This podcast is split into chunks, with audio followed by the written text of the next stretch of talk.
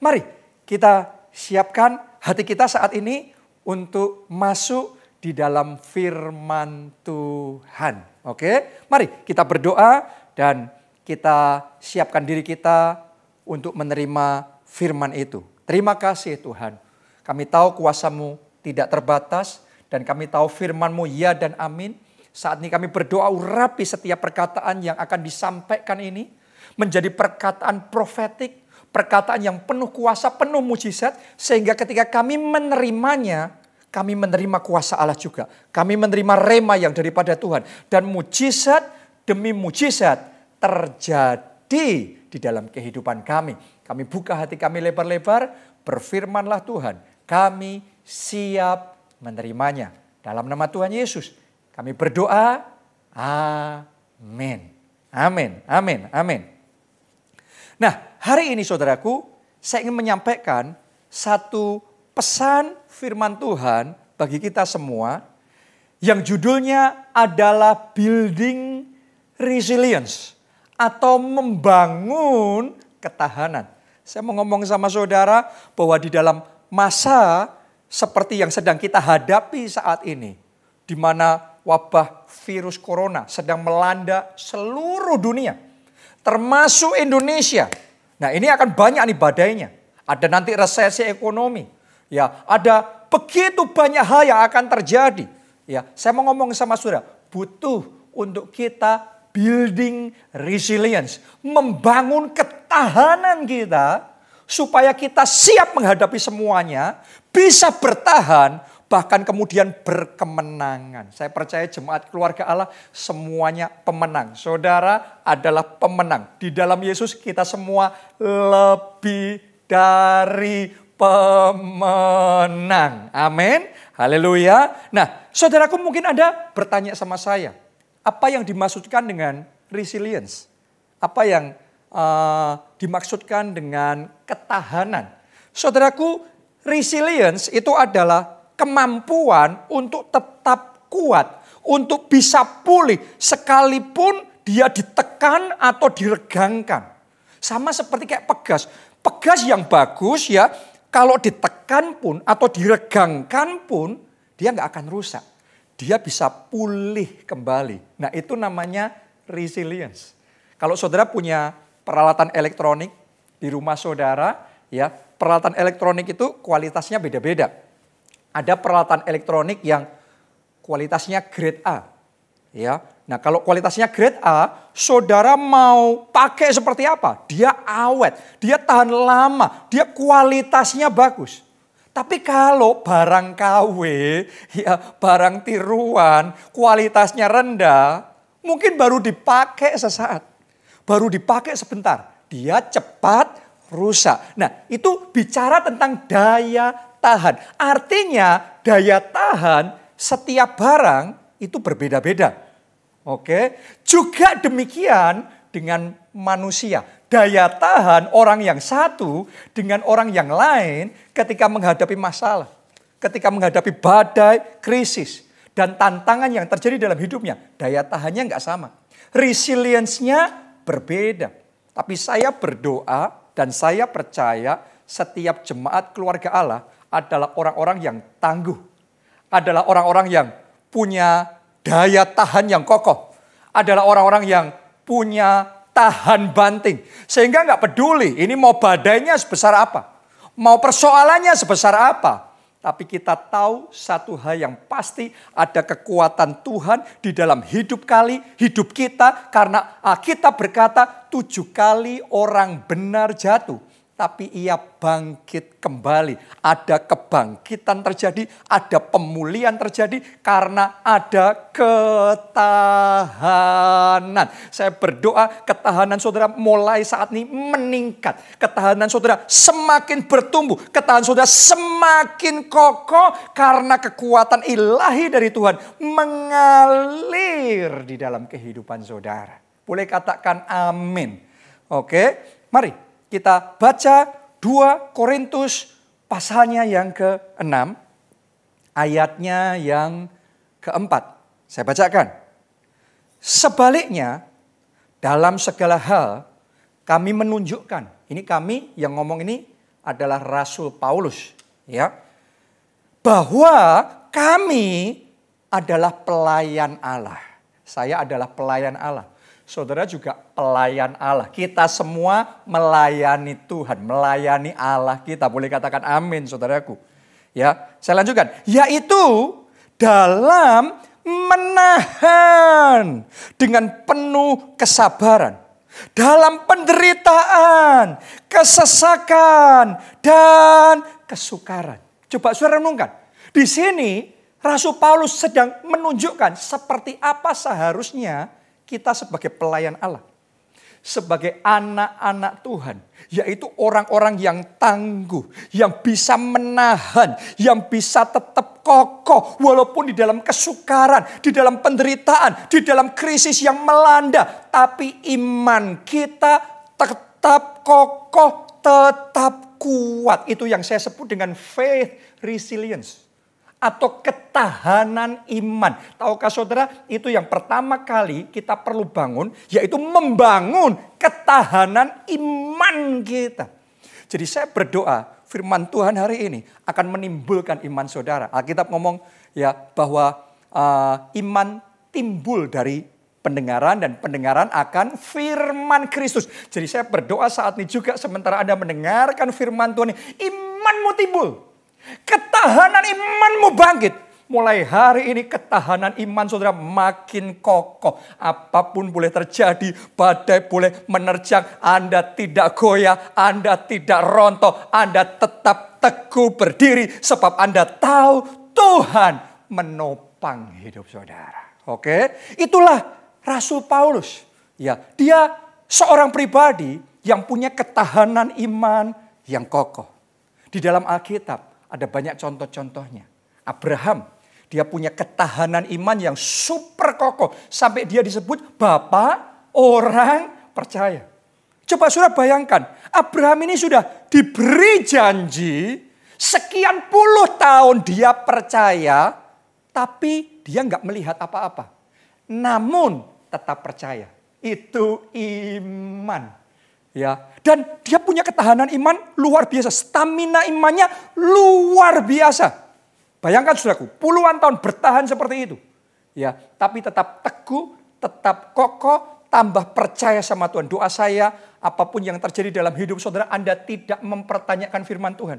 Anda tidak berkata mana katanya doa orang benar. Bila dengan yakin didoakan besar kuasanya. Mana katanya tahun kemuliaan. Mana katanya Tuhan memberkati. Hari ini saya berdoa dan saya percaya apa pun yang terjadi dalam hidup saudara. Imanmu tetap teguh, tetap kokoh. Anda berdiri teguh dalam iman dan punya ketahanan iman yang luar biasa. Oke, di Alkitab saudaraku banyak sekali nama-nama yang saya bisa bacakan sama saudara. Orang-orang yang punya ketahanan iman yang luar biasa. Ya, masih ingat nggak Sadrak, Mesak, dan Abednego harus melalui dapur berapi yang menyala-nyala. Namun imannya tetap kuat. Dia tidak goyang nih. Dia tetap kokoh, berdiri, teguh dalam iman, menjaga iman percayanya kepada Allah apa pun yang terjadi tetap percaya. Mereka berkata, kami percaya Allah sanggup menyelamatkan kami, tapi kalau Allah tidak menyelamatkan pun kami tetap percaya. Saya mau ngomong sama saudara hari-hari ini kita butuh iman seperti Sadrak, Mesak, dan Abednego yang berani berkata aku tetap percaya. Tuhan sanggup menyembuhkan aku, Tuhan sanggup menolong pekerjaanku, Tuhan sanggup memberkati keuanganku, Tuhan sanggup memberikan keselamatan. Pasti terjadi. Kalau tidak terjadi pun aku tidak akan gentar, aku tidak akan mundur, aku tetap percaya. Dan Anda lihat Sadrak, Mesak, Abednego yang mengalami seperti itu tidak ditinggalkan. Mujizat terjadi, Tuhan turut campur dalam hidup mereka. Saya percaya Tuhan turut campur dalam keluarga saudara. Tuhan turut campur dalam pekerjaan saudara. Tuhan turut campur di dalam kesehatan saudara. Di dalam kehidupan saudara. Amin. Jadi mari kita bangun ya resilience iman kita kita bangun ketahanan iman kita. Hari ini mari kita minta dari Tuhan Yaitu DNA ilahi. Oke, kita butuh DNA yang tangguh, DNA resilience sehingga di masa COVID-19 ini, ketika dunia dilanda dengan berbagai macam goncangan, yang lain mungkin rebah, seribu rebah di sisi kiri, sepuluh ribu rebah di sisi kanan, tetapi kita tetap teguh berdiri iman kita tetap kokoh, kita tetap percaya, kita tetap memuji-muji Tuhan, kita tetap berdoa, kita tetap maju melayani Tuhan, kita tetap mengembalikan persepuluhan, kita tetap memberikan yang terbaik buat Tuhan, kita tetap bersaksi menyelamatkan jiwa-jiwa, nama Tuhan dipermuliakan melalui hidup kita. Itu yang namanya faith resilience. Itu yang namanya iman yang teguh.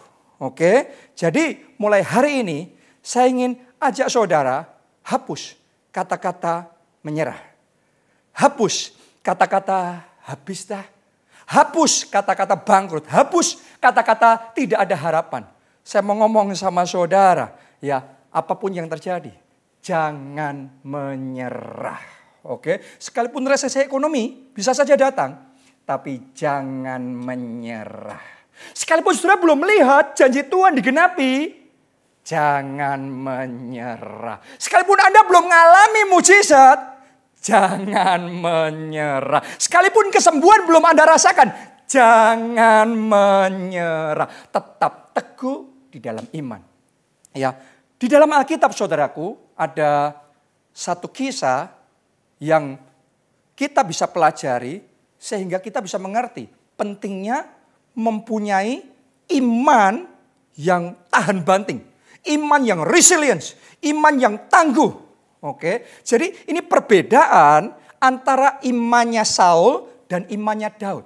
Ternyata imannya mereka menentukan hasil akhir dalam hidupnya mereka. Apa maksud saya? Ya, saudaraku Saul suatu kali dikisahkan dalam Alkitab, dia berperang melawan orang Filistin. Dan ketika dia berperang melawan orang Filistin, dia jatuh, dia terluka. Ya, itu bukan luka yang pura-pura, benar-benar dia terluka. Tapi sayangnya di dalam kondisi dia terluka, dalam kondisi dia terdesak, dalam kondisi dia terjepit, dia gampang sekali menyerah. Dia gampang sekali menjadi putus asa dengan situasinya. Ketika dia melihat ada orang lewat, dia ngomong tolong bunuh aku. Ya, bahkan kemudian dia malah bunuh diri. Kenapa? Karena putus asa. Dia tidak ya dikalahkan musuhnya, terbunuh oleh musuhnya, tetapi akhirnya dia bunuh diri. Kenapa? Karena imannya nggak tahan. Jadi sudah putus asa di tengah jalan. Beda sama Daud. Kenapa Daud bisa mengakhiri pertandingan imannya di dalam glory, di dalam kemuliaan? Karena Daud punya iman yang resilience punya iman yang tahan banting. Mari kita baca di 1 Samuel 23 ayat 26 sampai 28. Ditulis begini. Saul berjalan dari sisi gunung sebelah sini dan Daud dengan orang-orangnya dari sisi gunung sebelah sana. Jadi ini Saul sedang mengejar Daud pada waktu Daud belum apa-apa. Ini Daud masih awal, Saul masih jadi raja. Oke. Daud cepat-cepat mengelakkan Saul. Tetapi Saul dan orang-orangnya sudah hampir mengepung Daud serta orang-orangnya untuk menangkap mereka. Wow, jadi Daud ini sedang dikejar-kejar, mau dibunuh sama Saul dan dia sudah sangat terdesak. Oke, orang Indonesia ngomong keadaannya Daud kefefet saudaraku. Oke, itu situasinya Daud. Nah mari kita lihat dalam keadaan yang terdesak itu ya luar biasanya Daud tidak menyerah. Ya, bahkan situasi genting sekalipun dia pantang menyerah. Sudah lihat apa yang terjadi ayat 27 dan 28. Ketika seorang suruhan datang kepada Saul dengan pesan, segeralah undur sebab orang Filistin telah menyerbu negeri.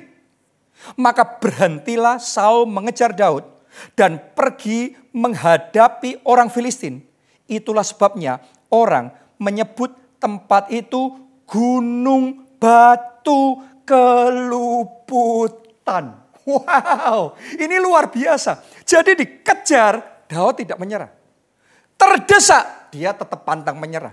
sudah dalam kondisi yang hampir tertangkap pun di ujung tanduk saudaraku. Tapi Daud pantang menyerah, dia tetap percaya bahwa Tuhan sanggup untuk menyelamatkan dia. Dan benar saja pertolongan Tuhan datang tepat waktu. Saya deklarasikan di dalam nama Tuhan Yesus. Terima ini sekarang. Di dalam nama Tuhan Yesus. Pertolongan Tuhan datang tepat waktu atas hidup saudara. Untuk keuanganmu pertolongannya datang tepat waktu waktu. Untuk kesembuhanmu, kesembuhannya datang tepat waktu. Untuk mujizat yang terjadi dalam hidup saudara, jawaban doanya datang tepat waktu. Dan ketika pertolongan itu datang dalam kehidupan Daud, Daud menyebut tempat itu gunung batu keluputan. Oke, itu mujizat yang dialami Daud, yaitu mujizat gunung batu keluputan. Saya berdoa, saudara secara pribadi hari ini mengalami Tuhanmu sebagai gunung batu keluputan. Mungkin dari segala sisi engkau sedang diserang, diobrak-abrik secara keuangan, secara pekerjaan, mungkin secara pernikahan, secara keluarga. Semua masalah datang beruntun bersama-sama. Anda tidak melihat jalan keluar sama sekali. Tapi hari ini saya deklarasikan di dalam nama Yesus, gunung batu suatu keluputan di dalam kehidupan saudara. Haleluya. Jadi saya ajak, ayo bangun ketahanan iman yang kuat. Saudara harus tahu, iman itu powerful sekali. Berulang kali Tuhan Yesus berkata, imanmu menyelamatkan engkau. Kepada perempuan pendarahan, kepada Bartimius, kepada seorang perempuan berdosa pun. Tuhan Yesus berkata, imanmu menyelamatkan. Berarti Tuhan Yesus mengajarkan kepada kita bahwa kalau kita percaya, kita beriman, iman itu sanggup menyelamatkan kita. Iman kepada Tuhan sanggup menarik kuasa Tuhan bekerja, tangan Tuhan bertindak untuk menolong dan menyelamatkan kita. Oke, jadi hari ini apa pun yang terjadi, jangan ikut tergoncang iman saudara. Saya tahu banyak orang di luar sana sedang tergoncang imannya. Tapi tidak dengan saudara. Bahkan kalaupun sempat Anda tergoncang imanmu. Tapi hari ini firman Tuhan membangun Anda kembali. Firman Tuhan menguatkan saudara kembali. Mulai hari ini apa pun boleh terjadi. Tapi sekali kita ikut Yesus. Kita tetap ikut Yesus selamanya. Sekali kita percaya dengan janji Tuhan. Kita pegang teguh janji Tuhan pasti terjadi dan tergenapi dalam hidup kita. Amin. Haleluya. Sampai garis finish munculnya kita jadi pemenang. Oke, kita baca 2 Timotius 4 ayatnya yang ke-7. Ini perkataan Rasul Paulus juga. Aku telah mengakhiri pertandingan yang baik. Wow, ini pertandingan iman. Ya, jadi Rasul Paulus berkata, aku telah mengakhiri pertandingan yang baik. Aku telah mencapai garis akhir. Dan aku telah memelihara iman. Oke, saya mau tanya sama saudara, sudahkah saudara memelihara iman? Karena cara kita memelihara iman menentukan iman kita kuat atau loyo. Oke, seperti apa saudara memelihara iman saudara? Kalau Anda memelihara imannya ala kadarnya ya, akhirnya jangan heran imannya jadi gampang goyah, gampang jatuh. Ya, jadi hari ini pelihara iman saudara. Seperti Rasul Paulus telah memelihara iman. Sehingga dengan demikian dia bisa mencapai garis akhir sampai finish. Dan dia mengakhiri pertandingan dengan baik. Jadi pemenang dapat mahkota kemuliaan. Oke. Pertanyaannya sekarang, bagaimana kita harus memelihara iman kita? Saudara, Alkitab jelas ngomong kok. Tadi saya juga sudah katakan sama saudara. Iman timbul, iman kuat, iman bangkit dari pendengaran-pendengaran akan firman Allah. Seberapa saudara menjaga memelihara iman seperti itu? Menjaga pendengaran saudara. Mendengarkan firman lebih dari mendengarkan berita-berita yang menakutkan. Mendengarkan rema lebih daripada sudah mendengarkan siang malam news ini dan itu. Yang membuat saudara hatinya jadi goyah, jadi takut, jadi panik. Saudara jadi mempertanyakan Tuhan, mempertanyakan mujizat, mempertanyakan kuasa Tuhan. No, no, no, no. Hari ini kita semua diingatkan. Pelihara imanmu. Pelihara asupan rohani yang masuk di dalam hati saudara. Asupan rohani yang masuk di dalam spirit saudara. Dalam manusia roh saudara. Menentukan seperti apa engkau memelihara imanmu. Dan seperti apa imanmu bisa tetap kuat di tengah badai dan masalah yang sedang terjadi. Itu sebabnya hari-hari ini saya mulai digerakkan sama Tuhan. ya Untuk lebih banyak ya mengaktifkan JSM, Jonathan Setiawan Ministries, yaitu di sosial media, di Facebook, di Instagram, dan juga di YouTube. Saudaraku, di sana kalau saudara ngikuti Anda subscribe, uh, di sana Anda follow, ya saudara akan mendapatkan, ya saya akan semakin sering, ya sebisa mungkin bahkan kalau bisa lebih sering, kalau bisa tiap hari, oke, okay, untuk memberikan konten-konten yang ada di sana yang berisi dengan firman Tuhan.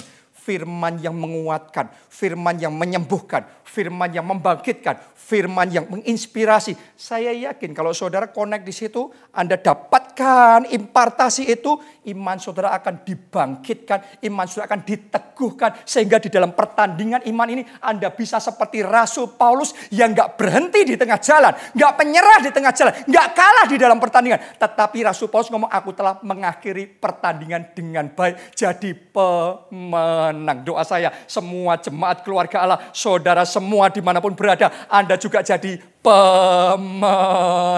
Bahkan lebih dari pemenang. Boleh katakan amin saudaraku. Haleluya. Jadi ini momen kita harus memelihara iman kita dengan sangat serius. Oke. Saudaraku, kalau Anda masih ingat di dalam Alkitab, ada kisah seorang anak muda yang berhasil memelihara iman secara luar biasa. Namanya adalah Yusuf.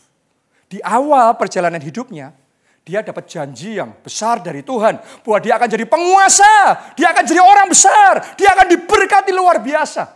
Mungkin saudara juga dalam hidup saudara Anda pernah dapat rema dari Tuhan. Anda pernah dapat janji dari Tuhan. Dan itu janjinya besar dan luar biasa. Sama seperti yang dialami Yusuf. Tapi saudaraku ketika waktu mulai berjalan, tiba-tiba sesuatu terjadi, ya badai terjadi, Masalah datang menghantam dia. Sehingga bukannya dia jadi penguasa besar, bukannya dia terima mujizat besar, bukannya dia angkat dapat promosi besar, tapi malah dia di lockdown. Kenapa saya kok ngomong dia di lockdown? Sederhana. Yang pertama, ya kakak-kakaknya nggak suka sama dia, sehingga suatu kali ketika Yusuf sendirian, ya ditangkap sama kakak-kakaknya, terus dibuang ke sumur. Dia di lockdown di sumur. Oke, dia nggak bisa ke mana-mana itu. Mau keluar dari situ juga nggak bisa, dipaksa ada di situ. Berarti dia di lockdown di sumur itu. Bukan cuma di lockdown di sumur. Setelah itu kakak-kakaknya menjual dia jadi budak ke negeri yang jauh, ke negeri asing, jauh dari keluarga. Artinya tadinya dia orang yang merdeka, orang yang bebas, sekarang jadi budak. Dia di lockdown kemerdekaannya. Dia di lockdown kebebasannya. Dia bukan miliknya sendiri, tapi dia dimiliki oleh orang lain.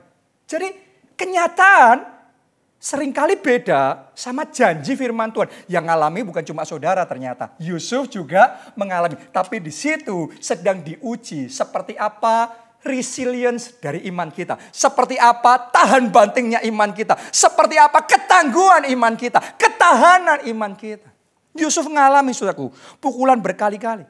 Setelah sampai di Mesir, dia dijual ke Potifar, dia di lockdown di rumah Potifar. Bukan hanya itu. Setelah itu ya dia difitnah oleh istri Potifar. Dan kali ini benar-benar di lockdown di penjara.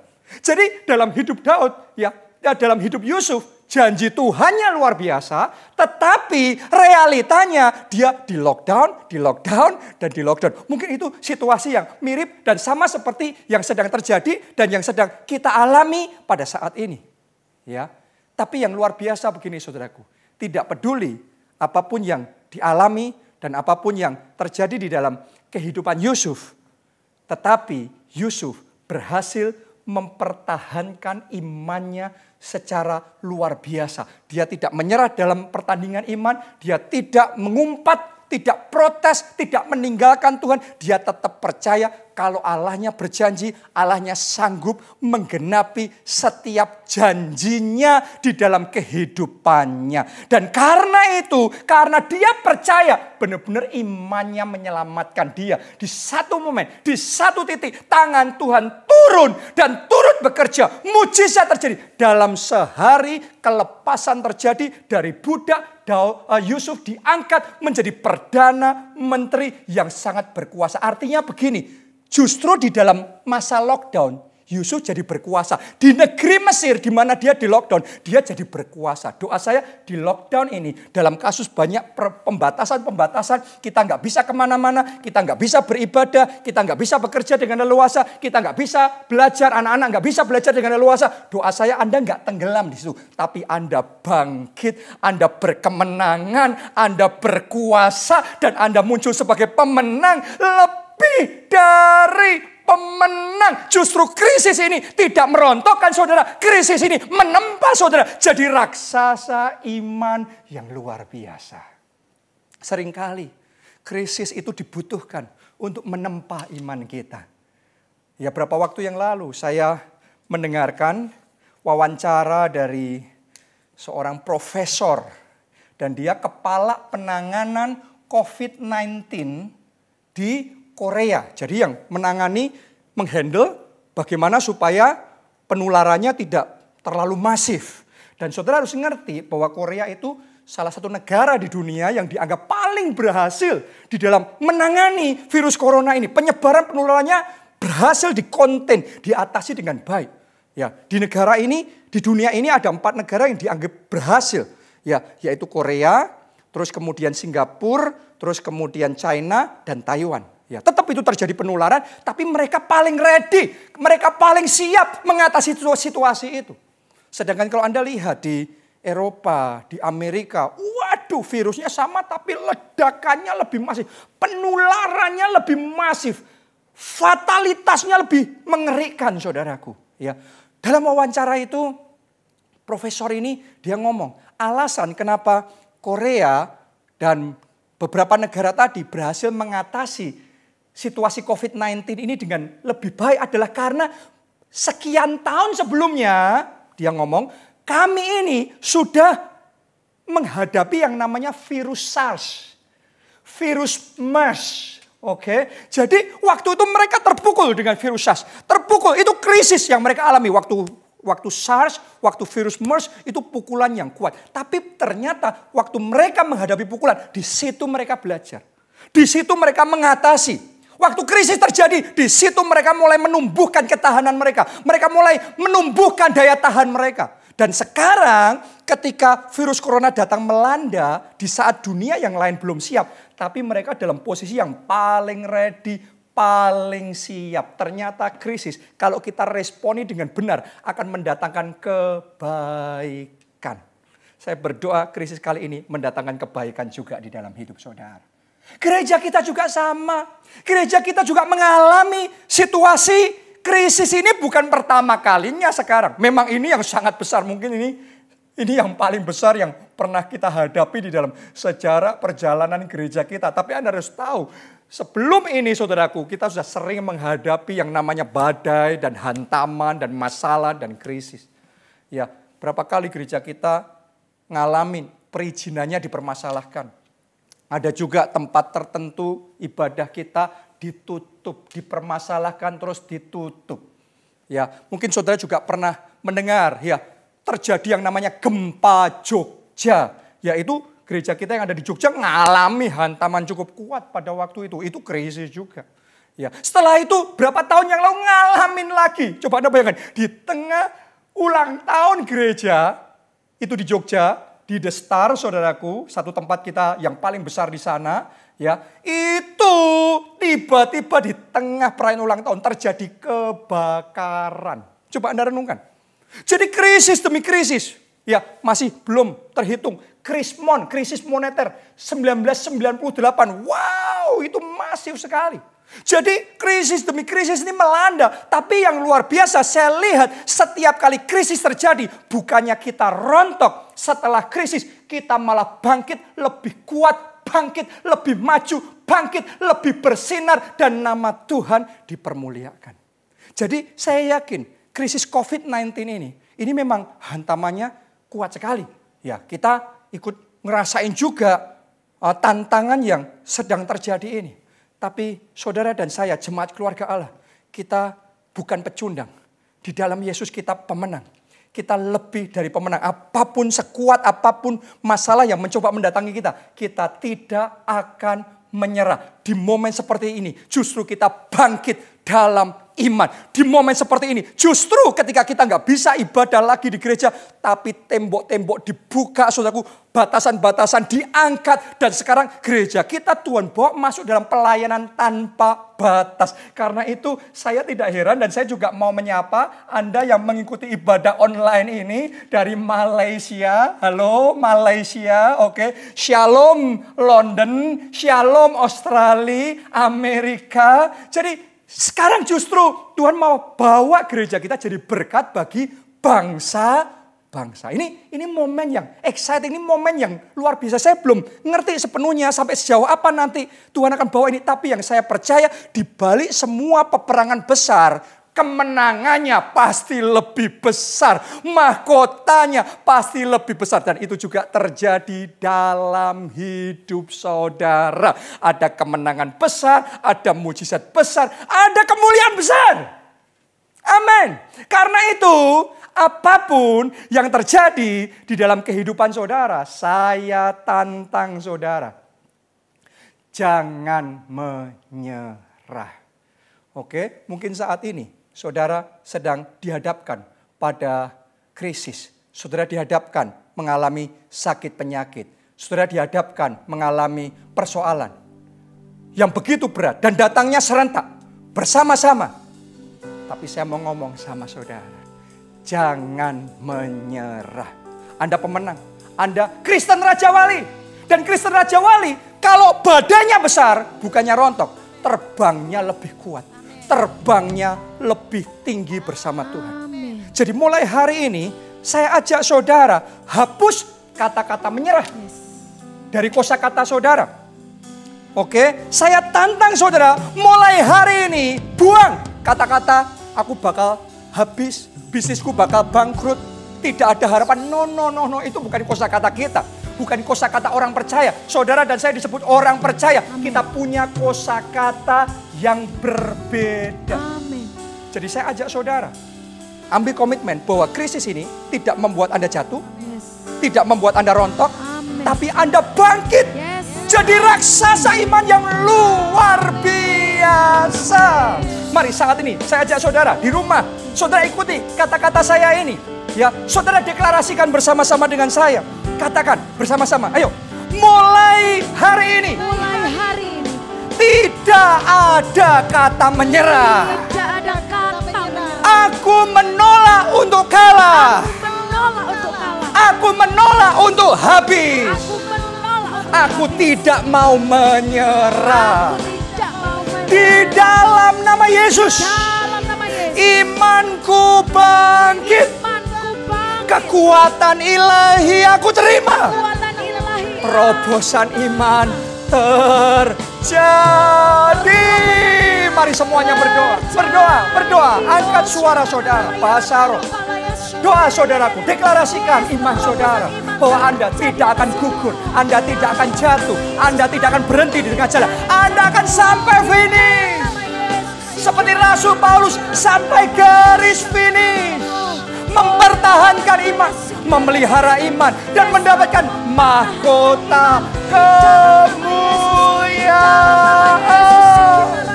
Lapa. Mari semuanya berdoa, berdoa. Orala wasyara. Shkira la basyara la basyara la basyara. Urapi Tuhan, urapi, urapi setiap jemaat. Yang sempat lemah, yang sempat goyah imannya, yang sempat mempertanyakan Tuhan, ampuni kami. Hari ini kuatkan hati kami kembali, teguhkan iman kami. Hari ini kami deklarasikan, ini hari kebangkitan iman, hari terobosan iman terjadi. Doa saudara, doa, doa, doa. Oh, rala wasya, rala bakasya, rala. Oh, rala pasya, sya, rala bakasya. Jesus, Jesus. Saudaraku, jangan menyerah. Sekali lagi saya mau ngomong. Jangan menyerah. Walaupun terdesak, walaupun susah, walaupun bertubi-tubi, dikepung semua masalah di segala sisi. Belajar dari Daud. Daud pantang menyerah. Dia dikejar Saul sampai hampir tertangkap. Sampai hampir celaka. Tapi dia pantang menyerah. Dan pertolongan dari Tuhan datang tepat pada Amin. waktunya. Amin. Wow, pengharapan akan Allah tidak mengecewakan Amin. kita. Jadi hari ini saya mau ajak saudara untuk mendeklarasikan bersama-sama ya kalau Tuhan berikan kepada Daud mujizat yang namanya gunung batu keluputan di mana dia diluputkan dari celaka, diluputkan dari kematian. Saya mau deklarasikan hari ini mujizat yang sama Yes. Yaitu mujizat gunung batu keluputan terjadi.